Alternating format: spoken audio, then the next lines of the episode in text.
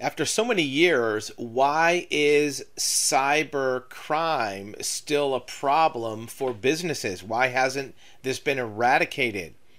Why are companies still at risk of losing money from cyber losses? We're going to take a look at what is the competition, who is trying to damage your business, and also what are the defenses against that? What goes into cyber protection, whether it's insurance or whether it's internal controls. The first and most important thing to realize is what are you up against? Who's out there trying to damage you? It's not just a lone hacker in a hoodie in a basement trying to hack your business. According to official government sources and leaked internal documents, ransomware groups are operating like large commercial enterprises. According to this article from CNBC, one of them has an HR department, performance reviews, employee of the month, sales bonuses.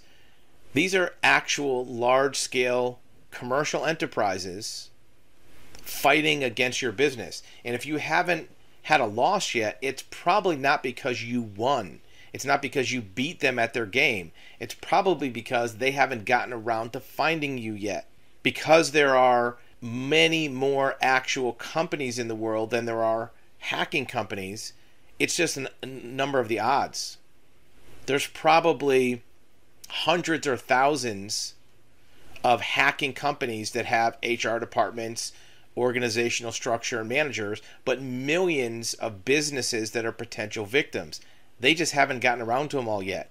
So that's the first thing to realize is the opposition you have that's trying to damage your company is an organized group of people, just like your company is managers, hierarchy, systems, controls, in the same way you have it for your business development firm. And that's directly from FBI sources. So that's what you're up against. What can you do to prevent that happening? Just because it hasn't happened before doesn't mean that you're not at risk. You want to make sure that you're doing the right things internally. The good news is most of the right things are not going to make it harder for you to run your business. Implementing different access points is the first thing to do. It's impactful to proactively prevent that cyber event from happening. And it improves your results if you do have a an attack against you. More importantly, if you put these things in place, you can actually get cyber insurance to cover you for losses that you do incur.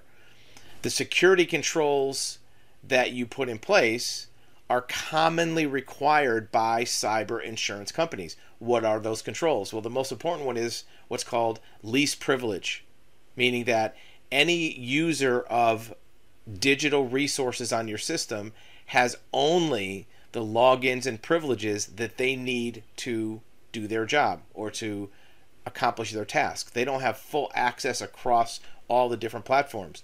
If it's a accounts payables person, they can only get to payables and maybe even only limited information in AP. If it's a salesperson, they can only access the clients they need for their sales process.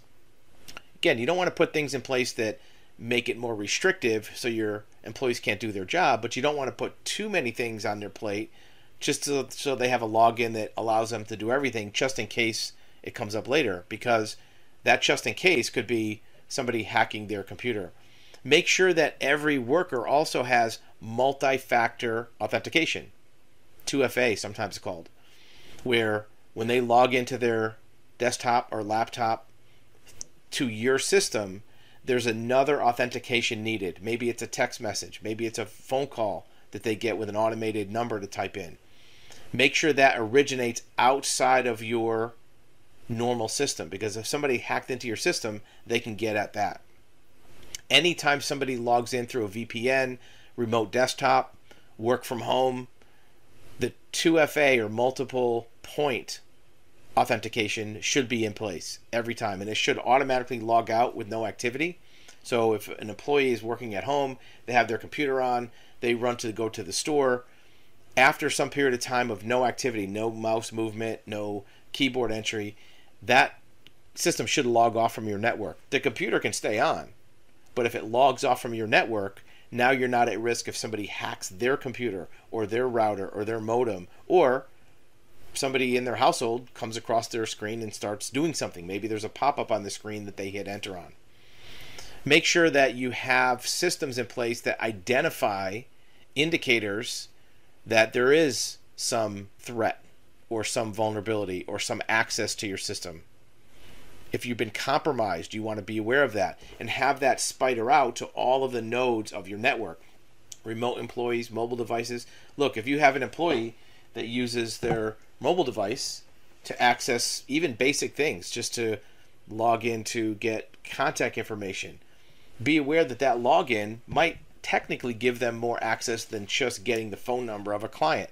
It might access financial information, payable information, intellectual property.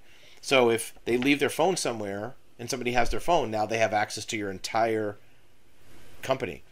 Or if somehow they're sent a malicious text message with a with a, a uh, enclosed file that they open up that file and it compromises their phone, they can get in. Make sure you have methods to identify that even on remote devices. You also want to have defenses against um, ransomware. Ransomware is one of the biggest threats to a company.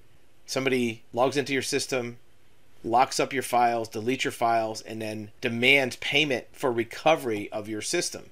There are simple tools you can put in place that prevents ransomware from spreading. Even if it somehow gets into your four walls of your business, it can't spread to do that kind of damage where it's worth paying to undo. Next thing is to include other stakeholders in your cyber security network or your layers. Include your vendors, include your customers. Have a questionnaire or checklist that let them know you're taking this seriously. And by taking your internal security seriously, they're going to understand that you're also protecting their interest. If they're customers, you're protecting their identities and their personal information. If they're vendors, you're protecting their financial well-being because if you somehow get you know put out of business temporarily, their finances are at risk. So by demonstrating that you're taking proactive steps to protect your business, then they're going to have more confidence in you. If a customer has three or four different vendors they deal with, and you're the only one that's sending them questionnaires or letting them know what you're doing to protect your business, they may actually do more business with you because they can count on you to be a stable provider of the product or service where they might question, well, why isn't this other competitor letting me know how to protect myself, how to log into your system, how to protect the uh, credentials. Insurers are starting to require this. And they're starting to separate their insurance coverages into three different areas malware, spyware, ransomware. They're three different things. And having these procedures in place before you try to get insurance will help you get the best coverage and the best prices. So, if your company is looking to get cyber liability insurance or cyber coverage, but you're not taking strong precautions to protect against them, don't think the insurance is just going to bail you out if you have a loss. They're going to be holding you responsible for your cyber programs and your controls. They're going to expect that the customers that they have, their insured clients, you meet your end of the gar- uh, end of the bargain. So if you promise to put these procedures in place, they're going to demand that you've done that to reduce the risk. It's good for you and it's good for them. Because if you haven't done it and you have a loss, it's kind of like saying, "Well, I want to buy fire insurance. I promise I won't light my house on fire." And then you light your house on fire and you want them to pay for the damage. That's not how insurance is going to work in the future. Putting those systems in place will be important before you even try to get insurance because it'll get you better coverages, it'll get you to be taken more seriously by the insurers. So, what's going to be covered by cyber insurance? The direct cost of a ransomware attack is only part of what your losses could be. You, for example, you might have to pay to repair your networks, to fix your servers, put in a new hard drive. Maybe you have to back up and restore your data from other sources. That might be labor intensive. There might be hardware involved. You might have to hire IT experts to do that. This could be more expensive than the ransom you paid. Sometimes you have to do brand management. If it's a public, highly conspicuous event, you might have to spend money on public relations to reestablish trust with your customers, with your vendors, even with your employees. Insurance can help pay some of those costs. Remember, you have to have done everything that you agreed to to prevent this loss in the first place. If you have business interruption, meaning that you don't have income and revenue because your systems are down, or they're encrypted, or the hacker has blocked you from accessing your own systems, that business loss, that revenue loss, might be covered under some policies. You might also have business interruption from third parties, meaning that if one of your vendors' system is broken, or if you have a customer that is hacked and you're relying on payments from that customer, you might be able to get insurance to cover your losses from not getting payment by third parties. You might be able to get payment for what's called digital asset destruction.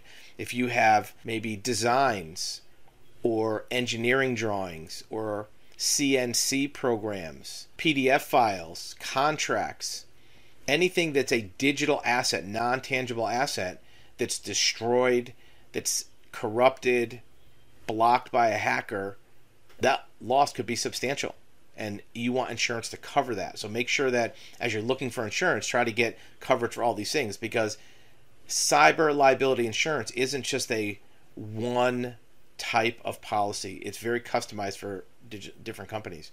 In addition, you might get coverage for data retrieval. Maybe your data has been corrupted on your server, but you have another version of it in the cloud. Being able to reconstruct that onto a new CRM, that might be partially labor internally, but also partially done by an IT company. Even physical damage. You know, there's ways that hackers can physically damage a hard drive on your system by uh, sending too much voltage, by sending certain types of files that corrupt it. Look, a good example, you might not think this can happen, but there's a story about certain vehicles that were owned by consumers that were driving in the town in the city of Seattle. And there's a certain year, make, model of Volkswagen vehicles. Nothing against Volkswagen; they didn't do anything wrong, so that's not what this is about. But the way that their infotainment system on their radio was programmed, when you tuned into a radio station, you know, you'll see the radio station logo pop up on your screen, or sometimes the name of the song will show up on your radio. That data is transferred to your radio through the airwaves using a digital signature, sig, uh, signal. And that data packet is a certain file format. It's kind of like you've seen doc files or Excel files or PDF files it's transferred in a certain file format with an extension. Well, when this radio station transmitted those files for a certain period of time, they forgot to add the extension, the dot whatever it was, SQL or whatever the file was. Because of that, when that data was transferred to that radio, the radio couldn't understand what the data was, so it tried to process it as program files. It tried to run a program on it. It ended up bricking the radio, meaning that it made the radio unusable. It permanently damaged the radio. Now, it was a very unique combination of you had to be in Seattle, you had to have a Volkswagen, and you had to be tuned to that station on that certain date and time. So it was a very unique, narrow window. But what it does is it proves that if certain types of data is transmitted to any device, it can do physical damage to that device. So hackers know how to how to leverage this and use this loophole to damage servers and to damage physical infrastructure. They know how to send blast of data to your server to corrupt a hard drive. You may also have to spend money on social engineering to undo the damage and to figure out where the access was because even if you fix the damage done by the hacker, now you have to figure out how to keep it from happening again. Where did they come in?